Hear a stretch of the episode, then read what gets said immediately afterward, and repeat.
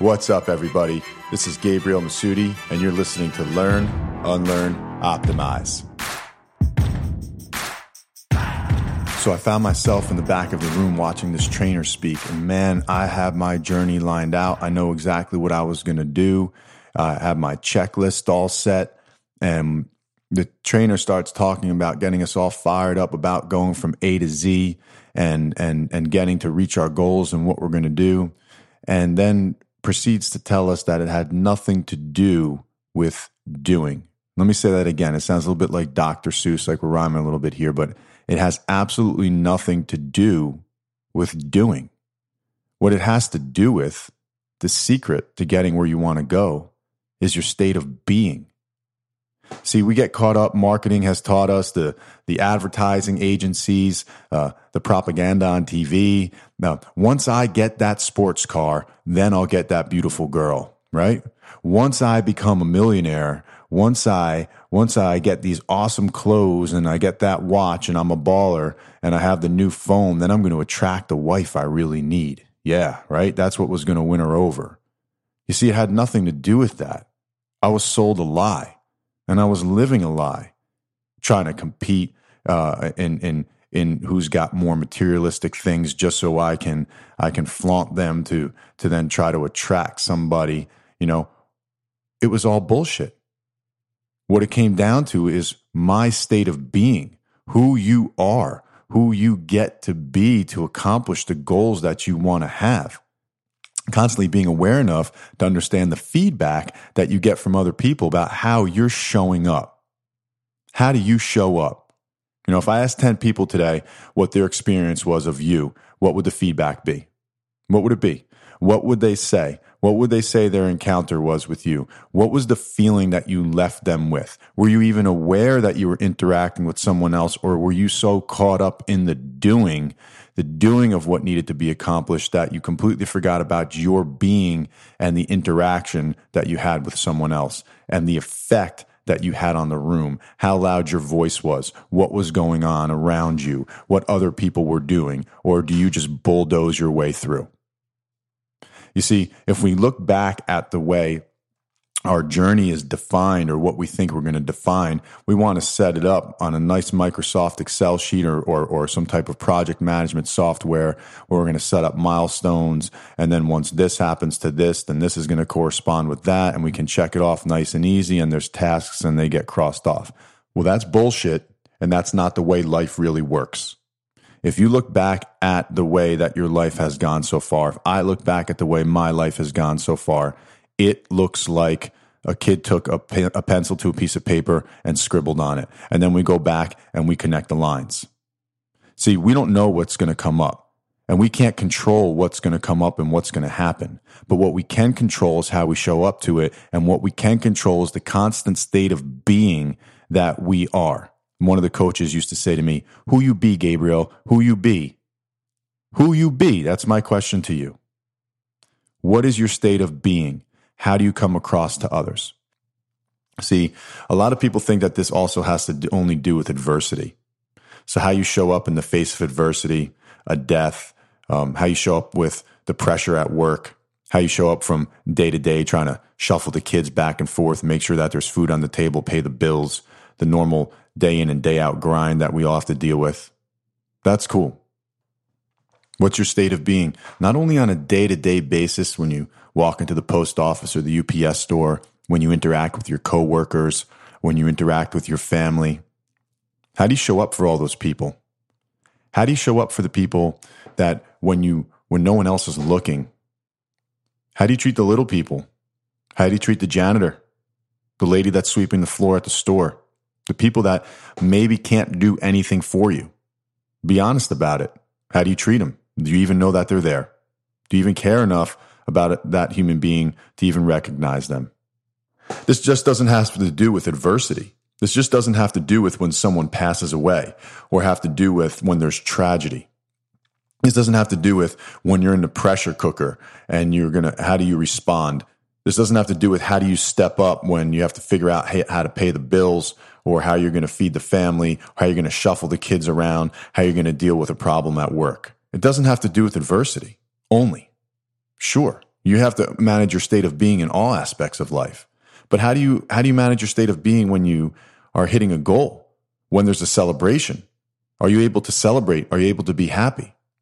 Or let me ask you this question, do you celebrate too much? So I just watched this this meme or this video of Bill Belichick online, head coach of the New England Patriots. And they showed like a bunch of touchdowns and every time they scored, he didn't even flinch. Huge plays, crowds are going nuts, players are celebrating, and Bill Belichick looking at his clipboard, focusing on what the next move is. His state of being didn't change. Why? Because Bill Belichick knows that his team is there to score touchdowns. That's what they're there to do. They're not there to punt. They're not there to kick field goals. They are there to score touchdowns. That's where he set his expectations. He's not going to celebrate and jump up and down every single time that there's a touchdown scored because it's part of the job. It's what they're there to do. And the doing did not affect his state of being.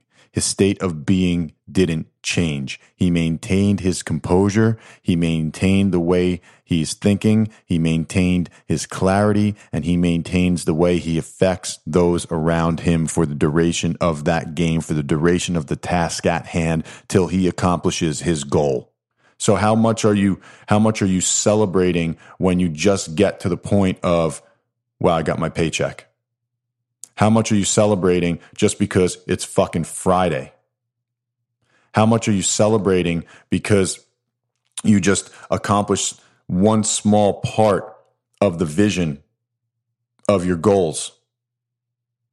How much do you need a pat on the back to make it happen in order to maintain that state of being?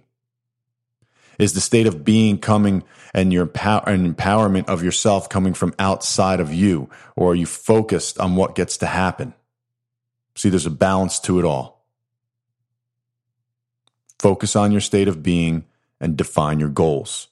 The more you can visualize the goal, then the more that you can be the person that obtains and lives that life already, the more that you can be the person, go back to the Bill Belichick example. The more you can visualize, the more you know football, the more you know the game, the more you can visualize the mannerisms and the demeanors of a leader that requires that type of skill, then lock into it.